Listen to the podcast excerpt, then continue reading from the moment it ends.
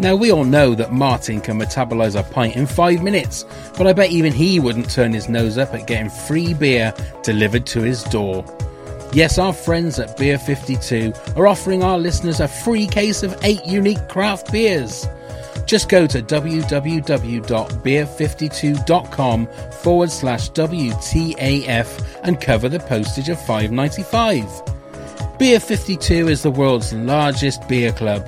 Even Big Mandy is welcome, but not Colin. He's an utter bozo. Each month, members are sent a crate of beer with different themes. Don't like dark beer? Then choose the light option. Comes with a magazine and two snacks, BLT and crumpets not included. Don't be a cockwomble, just go to www.beer52.com forward slash WTAF to get this amazing offer. That's www.beer52.com forward slash WTAF.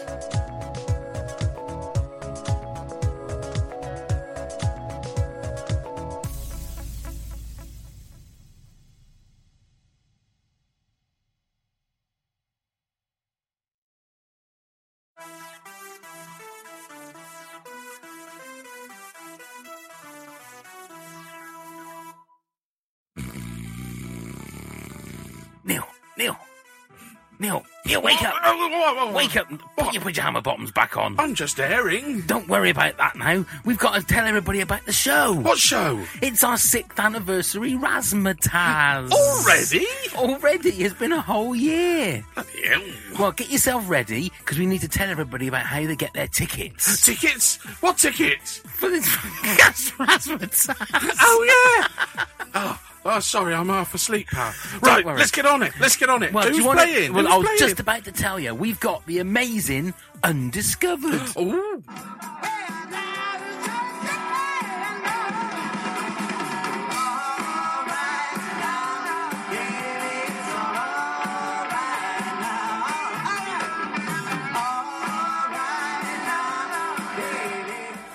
Who else? And we've got the also amazing Memphis Sundogs.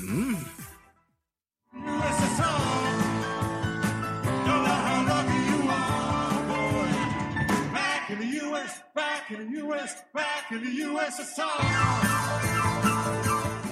And And to finish the night off, we've got the amazing Binomial. ooh.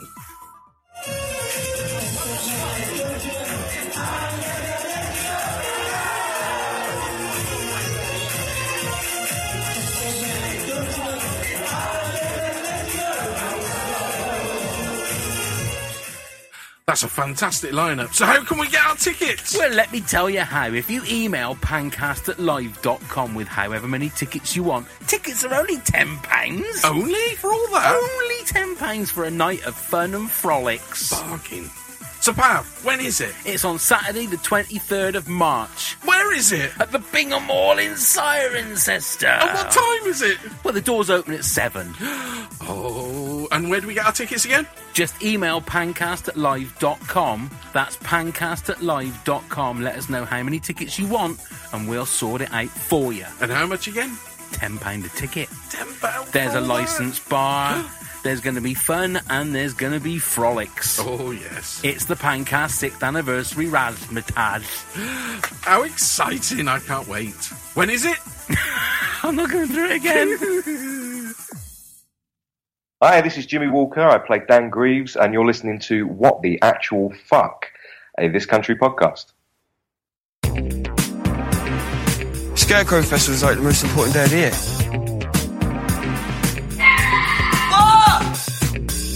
Daft Cow? This is just ridiculous. What the actual fuck? hey, what the actual fuckers, and welcome to WTAF, a This Country podcast. First, he's just crashed into some bins and made a tattooist dog climb a tree and eat a bird's nest. It's Neil. Hello. Uh, uh, bins crashed into bins, of course. Daily occurrence. Well done. For a second there, you had no idea what I was talking about, no, did you? for a minute, I thought, hang on, crashed No, into bins. remember this is a This Country Yeah, podcast, so it's, it's linked to this country. I'm learning from the best. Well, not with the way I started, you didn't. okay, our guest this episode is responsible as a co-writer of one of the most loved British sitcoms of all time, The Vicar of Dibley. This multi-award winning comedy writer is preparing to embark on a UK tour of his stand-up show, Incurable Optimist, where he wants to prove that you can do comedy with Parkinson's. He's also the father of previous WTAF guest and producer of this country, Simon. Please welcome Paul Mayhew Archer. Hello. Hello. How Right. are you? We're very well, sir. We're very, very well. Excellent. Now, Great. um, obviously we're a This Country podcast. We wanted to, I was going to say to you, how do you get involved in this country? But I mean, it's, it's a family thing for you, isn't it? So surely it'll Well- be how early Yes. did you get involved?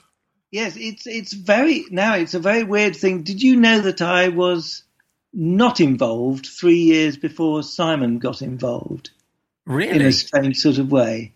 Um, in 2013, I was sent a little taster tape of uh, a thing called Kerry, and I was asked if I wanted to be a script editor or work on it. And I uh, wrote back saying how I absolutely loved it and I thought it was brilliant, and how anything that was just three minutes long could make me laugh out loud and touch me um, and move me was obviously incredible. And therefore, I shouldn't get involved because I'm not the right person to work on it because I'm too old fashioned and too old. but that they needed someone younger and to keep it raw and to get it on. And I really hoped that it would get on. And I had absolutely no idea that the person who would do that some three years later would be my son. Well, look at that. So, I mean, that's, it seems really strange to me that, that you thought it was brilliant, but you, I you- thought it was brilliant, and they were they, and they wanted me to work on it. Somebody wanted it, some company, and I said, you know, basically it had to be kept raw and natural. Hmm. And what they did with it, I think, was try and turn it into a more traditional sitcom, and um, and it didn't work. And so then it, I think it came to the BBC, and that's when Simon got involved. So what did, what did Simon say to you when he got involved? I mean, obviously, I'm assuming he was aware that you were, Well, he, he just he he showed. I think the first thing I knew about it was that he um he'd done some filming and he showed me the stuff, and I thought it was brilliant. And then I said, actually, do you know this reminds me of that thing that I'd had three years ago that I never mentioned to you, and it turned out that it was the same thing. I mean, it, uh, just amazing. Is, it is bizarre, isn't it? So uh, how how sort of early access did you get to seeing any of this country with Simon involved, or did you have to wait until it was released like everybody else?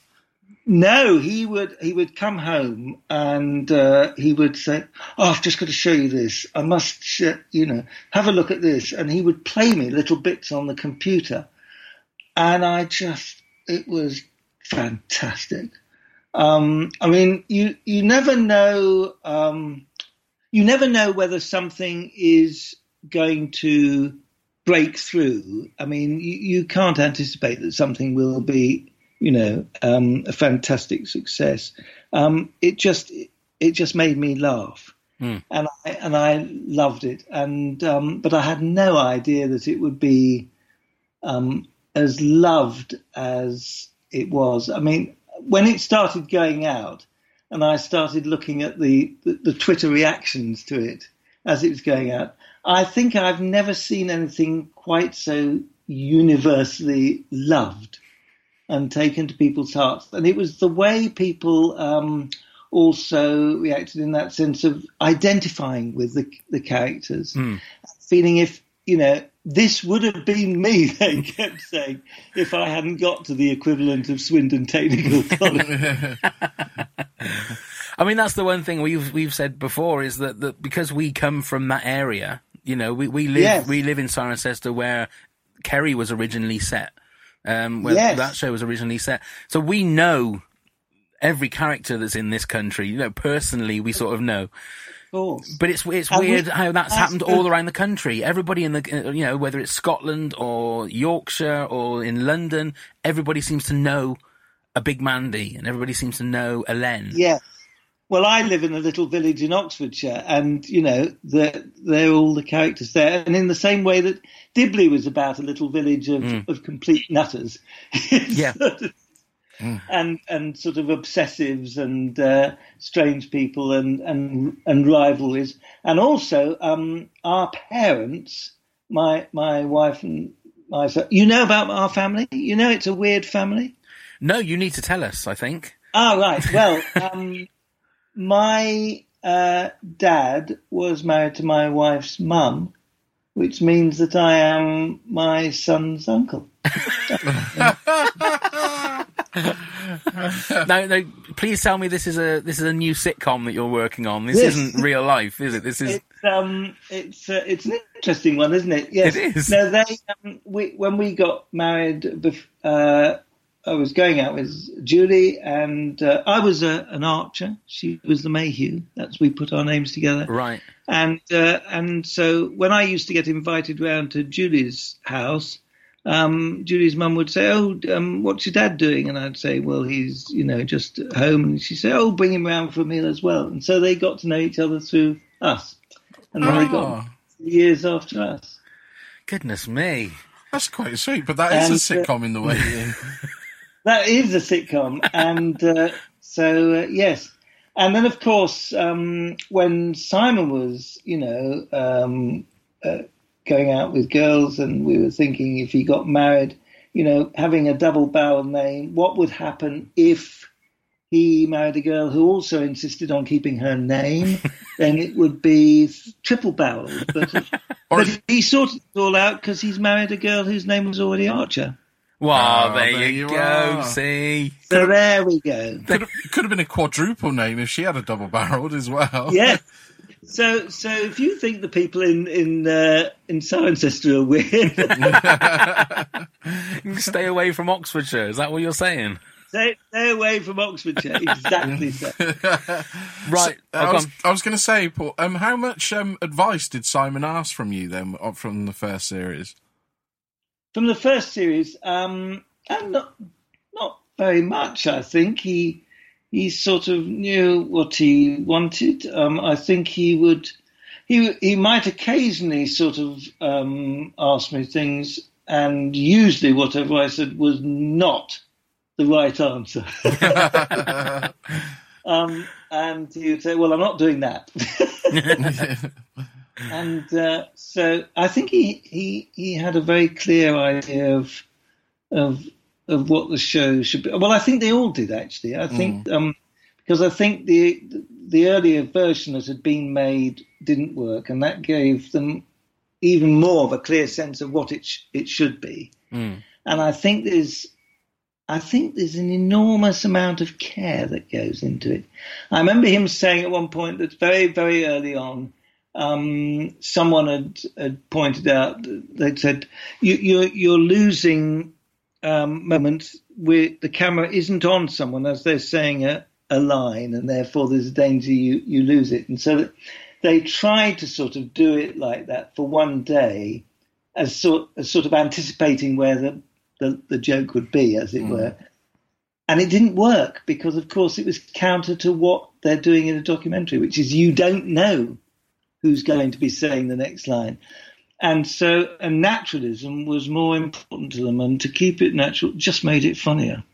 I think that's Um, that. That is the key to the whole show. Is the fact that that there's, there are still people now that think that it's a documentary, not a mockumentary. Yes, and it is incredibly hard to do Mm. because you you have got to, to make it clear. You have got to get the story across, and you have got to get the comedy um, clearly across, and yet you've got to make it appear as though you're you're not. It's- Right. It's the art that conceals art, and um, and having been to the um, filming for you know a couple of times, I'm I'm just sort of incredibly impressed by the way they they do that, and I love I love the the stuff at the bowls club as well, Right. Because our parents actually started a bowls club in their village. So Really. bowls, the bowls club stuff is, is feels very personal to us. Right. We'll, we'll come back to this country um, in, a little while. I'm fascinated to know, as an award-winning comedy writer, can you watch sitcoms like objectively, or, or do you try and write a better um, punchline uh, while you're watching it, or can you just enjoy them? I um I uh, no, I just enjoy them, and uh, and the really good ones, um, the really wonderful ones, uh, depress me enormously because they're they're so brilliant. Oh, right. And um, no, I, I absolutely love them. I I sort of I suppose if I'm watching something that that doesn't quite work, I then try and analyze why it doesn't quite work, um, and uh, so and so that sort of um, gets a bit sort of well, actually, it gets a bit tiresome really, and then I give up watching. But I, I think I, um, actually, what's very interesting about things watching comedy is is the more um, elaborate something is, the more contrived it is, Mm. the more you have to make it seem utterly natural, if you see what I mean. And so that the the more you have to shoot it in a way that makes it feel utterly real. Right. Um, if you if you sort of if you have a contrived situation and then you try and overcut it, you, you uh, over edit it, and um, it just makes it even more unbelievable. And something has to have a it has to have a truth at its heart. Um, and some people are absolutely brilliant at doing it. I mean, I'm I'm a huge admirer of Graham Linehan's work Right. because it seems to me that in Father Ted and it, well in all his stuff really, he pushes characters to the ultimate limit of lunacy, and yet there's one little bit of them that is relatable Mm. in the world, and that's the the, the brilliance of it. But um, yes, no, when I'm watching things, I, I tend to try and watch them just to be, you know, to find them funny. Right. So, I mean, an obvious uh, question: How did you get into writing comedy? Where where was the basis of starting that? Um, well, I um, I've always uh, I've always tried to write comedy. When I was uh, a teenager, I was as an only child, and basically, when I was at home, I either used to play a little ball game, sort of chucking a ball at a wall and waiting for it to bounce and catching it. Unbelievably boring. The number of hours I spent doing that. Or I tried writing little bits of a play. Um, my hero was Alan Ayckbourn, and I tried to write in the style of Alan Ayckbourn. I mean, hopelessly inadequate. Um, and then uh, when I was uh, in the sixth form at school, I wrote a play, and my English teacher said I should put it on. So I did, and it got some laughs, and it was thrilling. And then I was um, at university, and I was very lucky. I was in uh, a sketch group with Andy Hamilton, who has written Outnumbered and Drop the Dead Donkey and things like that. And so we wrote together, and then um, uh, we took a show to Edinburgh in the hope that it was, you know, our calling card and we'd be discovered. And we weren't. And uh, so I became a teacher. And then I wrote plays for the school where I was teaching. And um, that was, again, incredibly useful experience because if you, if you write something, um, it's important to see it performed because that's when you learn, you know, what works and more alarmingly what doesn't work. And um, so I taught for three years, and then I saw an advert in uh, Punch magazine, which was in existence at that time, for uh, radio producers. So I applied, and um, in fact, uh, I took I took the plays that I'd written in a little Sainsbury's carrier bag with me. And at the end of the interview, I said, um, you know, I've written these plays. Are you interested in having a look at them? And uh, one of the um, panel said, uh, I don't think so, Paul. We're not really interested in works written for another medium. Thank you. And I thought, oh, that's the end of that. I'm not going to get that job.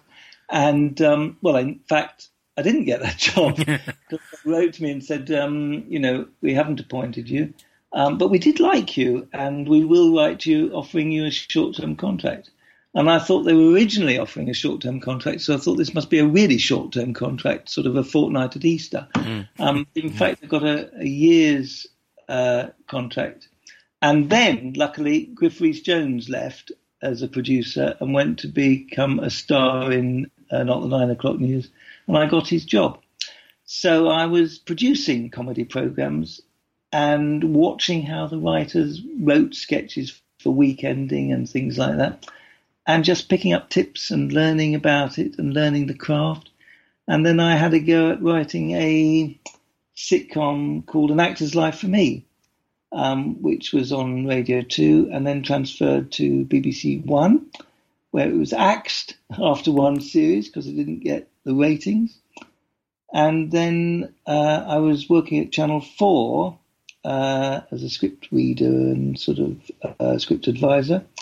And Richard Curtis is a production company, Tiger, got in touch and said Richard had written a sitcom called The Village, or the first episode, about a woman vicar, Mm. and he was looking for someone to write with. Would I go and see him? And I, I'd met him a couple of times to do with comic relief things, and I thought, ah, well, he wants to pick my brains about good writers to work with. So I wrote a list of ten writers, and I gave it to him. And I said, they're all lovely and they're really good, and I think you get on with any of them. And he said, oh, oh, right. Um, oh, you see, um, I, I thought you might like to have a go. Right. I said, "Oh God, really? Um, oh, well, that's um, oh Lord," because I was a bit in awe because at that stage he had already written, you know, not the nine o'clock news and and Blackadder and uh, you know it was it was and Mr Bean, and so um, I said, "Well, I'll, I'll send you some storylines, and if you like one of them, um, I, I could write that." And so he liked one of the storylines I sent, so I wrote one, and then I wrote another in the first series, and then we sort of hit it off and we co-wrote the rest all, all together. Though we never sat in the same room. I was We- go- we- I, was going to ask you that because we're actually sort of embarking on our first foray into writing uh, a, com- Ah, a right. comedy series. Yes. The actual mechanics of working with somebody is, is it the same as like writing songs? That everybody has a different way of doing it. Yes. Yes, everybody. I mean, Laurence Marks and Maurice Gran, who did Birds of a Feather and loads of loads of successful shows, I think they always write together. I mean, they, they have a hut at the bottom of the garden, you know, and they Right. go there and they, they sort of write together. Others uh, write together, others don't. Uh, we had um, an arrangement. One or we'd talk about the story, we'd work out the story, and then we'd um, one or other of us would write the first draft, and then we'd send that draft to the other one. I mean, and when we started, it was sort of posting the, the thing, Yeah, yeah. and um, and then we the writer B would rewrite the script and send it back. And we had a rule, and I think it was the same rule um, uh, Richard had with Ben Elton that the the writer who took out the if a writer took out the joke, then only that writer could put the joke back in, as it were. right. So you didn't have me writing a joke and Richard taking it out and sending it back, and me saying, "No, I'm going to put it back in," and he say, take it out, you know. Mm. So, and uh, I remember there was one bit where I'd written a little sequence, and Richard took it out, and uh, it came back, and I thought, "Oh, God, I really missed that," and and so I wrote another bit instead, and it was obviously so rubbish that he put the original bit back in. I was so pleased. Very clever. that is the way to do it, actually. But is there is there in a partnership? Is there normally?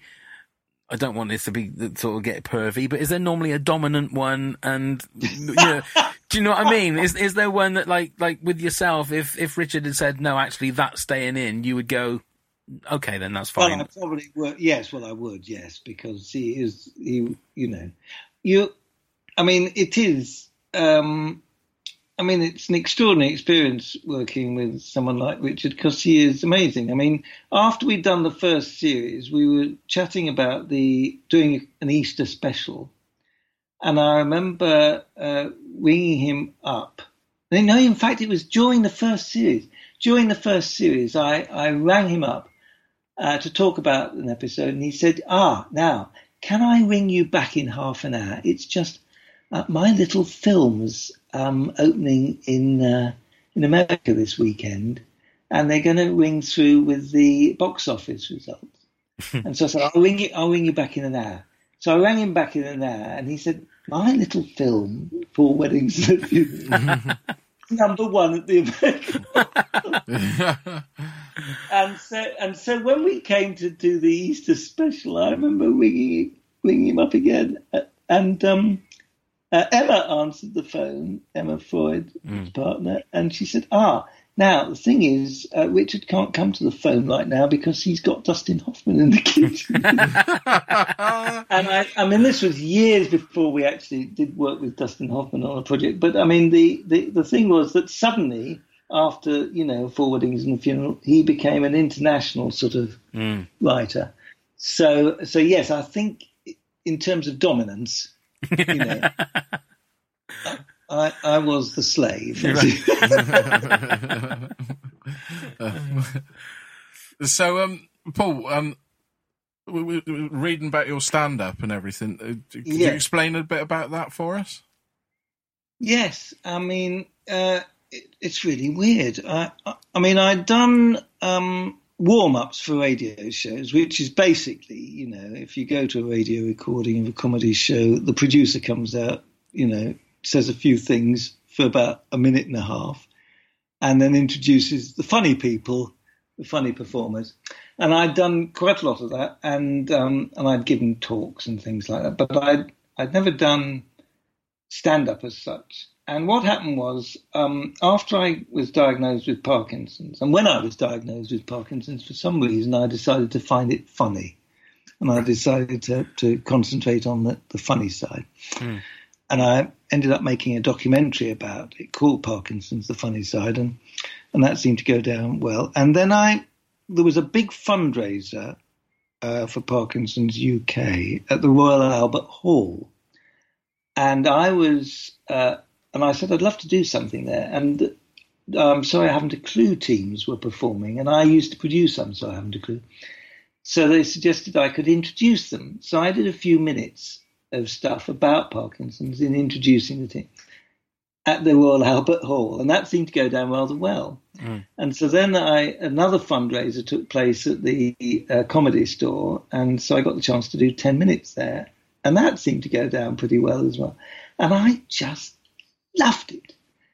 And um, and so after I and I did another bit at the comedy store, and I loved that. And then I thought, for some strange reason, well, I've done ten minutes. I, I'll do an hour. I'll do one show, and I'll take it to the Edinburgh Fringe. And so um, last August, I did 25 shows in 26 days, and um, it went really well. And so now I'm I'm going on a tour. Goodness me. Fantastic. you know, I've got my bus pass, and um, I'm sort of traveling. I mean, it's madness, really, because I'm it's I, it's it's 80 days, so I, I am going around the country in 80 days, and I'm doing 28 shows, and it's sort of you know it goes from London, the Soho Theatre, to Glasgow and Edinburgh, and then sort of down south, and then some in Yorkshire, and some you know Leicester and Oxford and Cambridge and Hastings and Brighton and Norwich and Colchester and um, and then uh, a place I'd never heard of called New Milton in the New Forest and uh, Tiverton. I mean, all over the place. Uh, and it's all the details are on a website called mayhewarcher.com, mayhew-archer.com. And uh, it's incredibly thrilling, and I I can't wait to, to do it. Really, um, I just love it. And in in almost all of the shows, what I'm doing is now a second half. So I do my show, which is really about the funny side of Parkinson's and the sort of how we need to treat serious illnesses less seriously, if you like, and um, give ourselves the opportunity to laugh, give ourselves permission to laugh at these things. And then the second half, I'm I'm doing a sort of bit of a Q and A, and also um, uh, talking about some tips about comedy writing and uh, some more funny stories that haven't you know hadn't fitted into the um, into the first hour. So it, it's sort of an evening with this old bloke, and and it's sort of it'll last an hour and three quarters unless I have you know, a freezing episode, which is when people with Parkinson's can't move at all. In which case, it could go on for several hours, which is fantastic. D- d- doing the stand up though, does it sort of help you deal with the physical aspects of Parkinson's? yes, yes, it does. And uh, amazingly, uh, at the end of the show, I always feel better.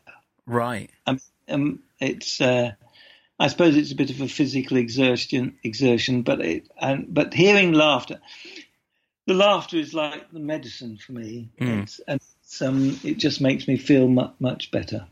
So, Um, so, so, I, yeah. I was going to say after this tour, it'll be a 365 day tour, then, will it? So Well, it just keeps going on. I, I mean, the, the one thing I, I would say is, you know, I started at the Royal Albert Hall, then I went to the Comedy Store, then I went to a basement in Edinburgh. So you can see the trajectory that I Oh, dear me. So, did you write your stand-up routine i i sort of like a script? Then is that how you? Yes, yes, it is like it's like a script, and and it it sort of um, and it has to be structured. So I sort of, I mean, and I had to realize because it's about the Parkinson's, but it's also about my life before it. It's very autobiographical, and so um, and I realized it couldn't be chronological because then all the Parkinson stuff would come towards the end and it would just get very wodgy. So, so I dot between sort of the, the present or the last seven years with Parkinson's and going back be- before it and uh, in a series of sort of topics, as it were. Um, so it, it has to be, um, yeah, I had to think very hard about the, about the structure of it.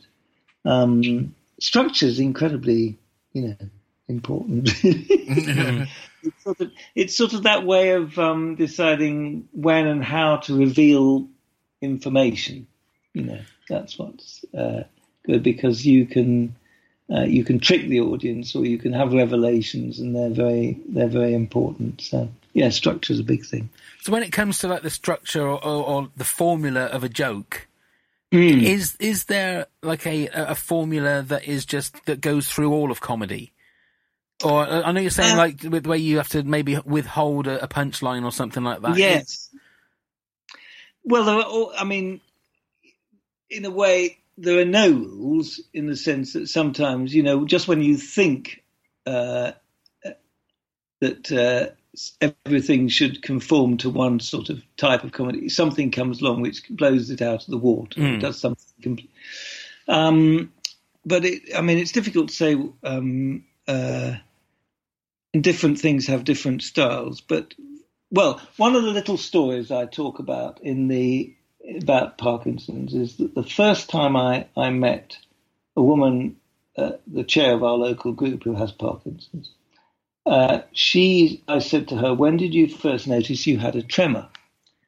And she said, um, "Well, the first time I noticed was when I was putting a condom on." and uh, and and the way I tell the story is the first time I noticed was when I was putting a condom on, and it was it was really embarrassing because I, I couldn't get it on at all, and and then people started giggling, and if if one of the girls hadn't come up and helped me, I don't know what I'd have done. and then she said, and and. Uh, and of course, sorry, I forgot to mention I used to teach sex education. Said. but, but the way she told it to me was um, well, the, I first noticed when I put a condom on, uh, it was during a sex education lesson, and I was, and it seemed to me that if you withheld Mm. The line about the sex education, you get a couple more laughs. Yeah, yeah, Mm, absolutely. yeah, yeah. So it's simply it's simply um, trying to see if there's an opportunity for ambiguity Hmm. at certain times, and then um, and then sort of structure. And also, uh, it's very important that you leave an opportunity for the audience to to work out the joke, to come to the. the it's what I call the gap, Mm. Right. as it were. That they say. So, well, we did a joke in in Dibley, where uh, you know they did the the jokes at the end of the the program Yeah. uh, in the vestry. And one of the jokes, I mean, they were all old jokes basically that we dug up, and the trick was to try and find how Alice could misunderstand the joke. Yeah. But one of them was uh, three nuns are killed in a car crash and they go to heaven. And St. Peter greets them and he says, uh, Sorry, we're, you know, getting quite full in heaven at the moment, so I'm going to have to ask each of you a question. If you get it right, you can go in. And he says to the first nun, uh, What was the name of the first man? She says, Adam. And he says, Yep, you're in. And he goes to the second nun and he says, What was the name of the first woman? And she says, Eve. And he says, Yep, you're in. And Then he turns to the third one and he says, Now, you know, you're the mother superior, so obviously your question's got to be a bit more tricky. What was the first thing Eve said when she saw Adam? And he and the nun's mother superior says, "Oh, that's a hard one." He says, "Yep, you're in." and the thing is, the crucial explanation is not explained, Right. and it's for the audience to work out. And the great thing is that the audience laugh all the more because they are flattering themselves. Ah, yes, I got the joke. I understood. I worked. And it's in that same way that when you have running jokes, um, I think running jokes and callbacks often get bigger laughs than they necessarily deserve. And the reason is part of it, part of the laugh they're getting is the audience congratulating themselves and being relieved that the Alzheimer's hasn't set in, Right. that they can still remember what was said 45 minutes earlier. Right. So, so it's um, it's all about. It's a very interesting relationship, you know, you have with um, with an audience, and in the case, I mean, it's also about heightened language, and um, and and just simple observations. I mean, and this country is simply full of it. The language in this country, the poetic, it's just it's just wonderful. And then that the crumpet joke. I mean, yeah. Simon played me that, you know, before he said, "I've got to, got to play you this little bit," and it was so exciting because it it cuts from her, you know, the the um, is it the the the the partner of the, her dad or something saying she's a criminal, Kerry's a criminal mastermind, Yeah. and then it comes to Kerry. Where are the holes in the car? I mean, it's just Yeah. sublime um, uh, cut there because it goes from you know being accused of being one of the great criminal masterminds all, t- all time to doing something so incredibly stupid. It- it- it's a joyous juxtaposition there. That's wonderful. Right. Uh, before we uh, carry on, we're going to have a little bit of a quiz. How are you on quizzes, Paul? Oh, right. Okay. Well- Well, now the thing is, I should point out, years ago, um, there was Junior Mastermind, and a 12-year-old girl answered questions on the Vicar of Dibley, right. and she scored more correct answers than either me or Richard. Well, these this is uh, Kerry or Kurtan. I'm going to give you a line of dialogue, Oh, and you need to tell me whether it was Kerry or Kurtan. Okay? Right. Here we go. Number one. How the fuck did she hear all that? She's like a fucking bat. That's Kurtan. That was Kerry. Oh. Talking about Mandy. Number two. He shrugged like that. Such a shame.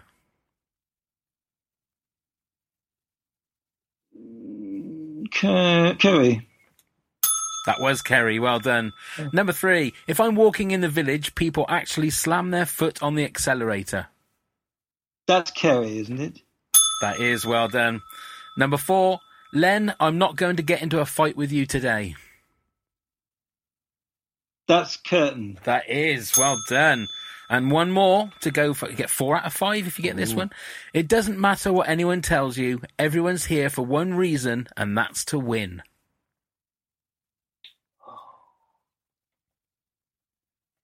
Uh, it's Kurtan. Well done. Four out of five. Is five. that the bowls? Is that the bowls? Uh, no, that's at the uh, Scarecrow Festival at the at the start. Scarecrow Festival. Oh yes, But well done. Episode. Four Yes. out of five. That's very good. It's Round of very applause good. there. Very good. Round of applause. The. Scarecrow. The Scarecrow episode. I just love the shot towards nearly at the end when in the, he's in the background, just With the walking flame. Yeah. Just gorgeous. so, Oh, uh, so Paul, out of the two series of this country, then would you say that is your favourite episode? Which one? The Scarecrow. Yeah, the Scarecrow, yeah. I well, I love so many episodes. I mean, I think in the first series, the one uh, that absolutely blew me away was the last episode. Right. There was something uh, about him, the, the the idea that he was going to go, that Kurtan was going to go, and then the sort of the panic attack that set in, so that you knew he could never leave, Mm. and that with the with Kerry and all those young boy and boys, and she's creating an office space in the middle of a field. and then he's the only one that can come through the door at the end because he's the only one that knows the password. Mm. And then there's a shot in it's sort of with the sunset at the end when they're back together and they're sort of this is their country. And there's something epic about the emotional quality. I mean, it, Mm. I th- I thought it was an extraordinary episode. And then in the second series, well, there again there were there amazing things. Um, but I think, I mean, one of the most extraordinary things was the se- was the episode with the vicar's son Yeah. and and the vicar's you know tragic relationship with his son and then the ending of that episode where he's playing the song that he did as the christian boy band The good And guys, Kerry- yeah. with him uh, singing a lot you know watching and you you realize that they are really his children Mm. Mm. and he is their surrogate. That's this is the family. He's their surrogate dad. Sitcom, um, sitcoms always, it seems to me, have to be about a family, and uh, and it may not be the sort of the family that you you, you quite expect, but it, they are the family, Hmm. and that was incredibly moving. And then the aftermath, I mean, was um, was astonishing. It's it it is deeply emotional Mm. the series and um uh and very beautifully done Uh, and i mean at home we love the vicar Right. i'm not sure i don't know we we um i had the thrill this year last year of doing a podcast um for the bbc bbc ouch it's the bbc disability unit and um I found myself sitting next to the Archbishop of Canterbury. All right. He was also on this podcast. Delightful man, even though uh, he was asked the question, uh, Father Ted or Dibley, and he went for Father Ted. Oh, oh dear. I have forgiven him. All right. Anyway, we, we sort of uh, had a very nice time on the podcast, and we got invited to dinner at Lambeth Palace. So we did give him a copy of the first two series of uh, this country. And he did say he, and we said the vicar was a marvelous character, and he said, "Well, I tend not to try and watch things that involve vicars, um, but uh, maybe he will, and maybe he'll have, have fallen in love also with Reverend Seaton. I That- certainly." Uh, the the thought of the, the Archbishop of Canterbury watching the like Big Mandy or something, it just Yeah. invokes so many so many Yeah. visions in my head. if if you see him at a service later this year with the worst tattoos in the world, yes. you'll know. Oh. Or, a, or, or a pit bull by his side. oh, he could be a future guest on the podcast as well. Oh, absolutely. That would be amazing. Um, so, so It is- But you see those tattoos. Sorry, those Hmm. tattoos were just beautifully judged. yeah, in the same way that the um, the artist's impression of what you know the, The- the court court. yeah. absolutely. I mean, oh, it was.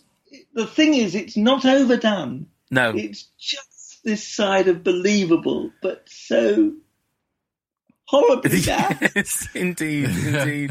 We've said before, especially the court court picture. It, Oh. You can tell who they are. It's not like that they're actual caricatures, but No. it is just this side of ridiculous, It's- isn't it? Yeah. Oh, So it's good. absolutely wonderful. Oh, glorious! So good. So, so what would you like to see happen in in series three? Um, obviously with the the the fallout from the aftermath. I don't know. I mean, I, I hesitate to say because I think they have a they have a way of developing stories in a completely unexpected way that then seems utterly natural.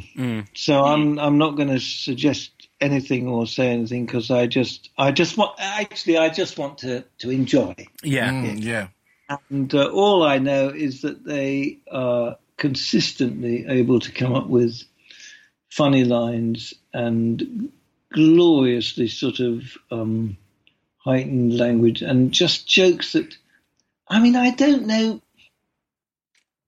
There's something extraordinary about some of the things in it. Where did Cress come from? That whole, the, the Cress dying. I mean, who thought of that? I mean, that's just extraordinary Yeah. and that, that somehow you know that some big emotional moment comes out of Cress. Yeah. I mean, it is full, and the Fray Bentos. I mean, Yeah. God, it's um. When you start it's so yeah, when you start, I was gonna say when you start analysing it, it sounds ridiculous, doesn't it? It sounds like it should never It work. does. and yet it never is ridiculous. No. it, and it's always rooted in something that you absolutely believe. The sense of place Mm.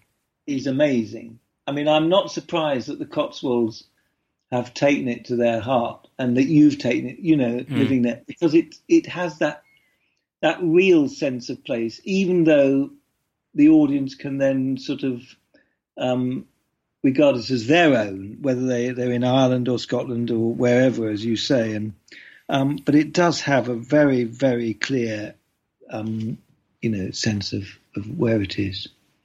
Absolutely. Well, Paul, thank you so much for spending some time with us. It's been a real honour and a pleasure to speak And to a you. joy, yeah, it really, absolutely. really has. Fascinating. Yeah, I've, I've really loved it. Thank you, and all the best to you. And I'm, I'm amazed at what you're doing, and it's brilliant. And I wish you all the best with your your comedy script writing. Well, And thank you, know, you, thank you. Thank We've got you a long very way to much. go with Yeah. that, but uh, um, and Slow and, but and good luck with your tour. Uh, long may Thank it, you very much may it go on, and uh, then go over to America and all of that kind Oh of stuff. yes, Yeah. Funny Paul. Yeah, Yeah. A HBO special. yeah, Hollywood Improv and uh, all of that Oh. stuff. Look, there, there you go. It's all ready to go. I'm sure it is. Thank you once again, Paul. It's been a real pleasure to speak to Been you. very, very good. Thank you, you. Paul. Thank you. And Neil, do you want to do a little bit of housekeeping? Absolutely. Well, you can find us on all the social media sites. So your Twitter, your Facebook, your Instagram, and I believe uh, Snapchat. Is that Oh, right? yes. We got Snappy Chat. I don't know what it is, but we're on there. Ah, yeah. you we've got a website that you're uh, welcome to come and see. Well, do come and see. Uh, find all our content on there as well, which is WTAF This Country. no. No. WTAF, WTAFpodcast.com. Dot com, and then the emails WTAF This Country at hotmail.com. It is. There you go. There you go. And also, don't forget that Paul is going to be on tour. We will put the link to your website on the, the show notes, Paul, so that people can click on there and get their tickets and come and watch you uh, do your stand up. Yes, and if it if uh, on the website it says no tickets are available, there may well be tickets still available at the venues. Right, So okay. Always, always check the the specific venues as well. Wonderful. Thank you very much once again, Paul. Thank you. Thank, Thank you. Very, thank you very much, Neil. Thank you very much, Pav. and that's another episode done and dusted. So go and get plumbed, you fuckers. and we just made poor Mayhew Archer laugh. That is like that's a that's a moment there. Thank you. Scarecrow Festival is like the most important day of the year.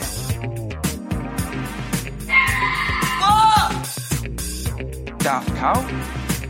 This is just ridiculous. What the actual fuck? Hi, I'm Pav. I'm Neil. We're here to tell you about our new exciting project, the Top 10 of Anything podcast. Phenomenal. That's right, Neil. We grab a guest or two, pick a subject, then bring our own top 10s to the pod. Yes. It could be top 10 scary movies, top 10 swear words, top 10 breakfast foods, anything. Oh, you saucy devil. Indeed, Neil. Our first episode will be online very soon, so subscribe on all your usual podcast platforms so you don't miss it. Yes. The Top 10 of Anything podcast. Let's begin the countdown. Phenomenal.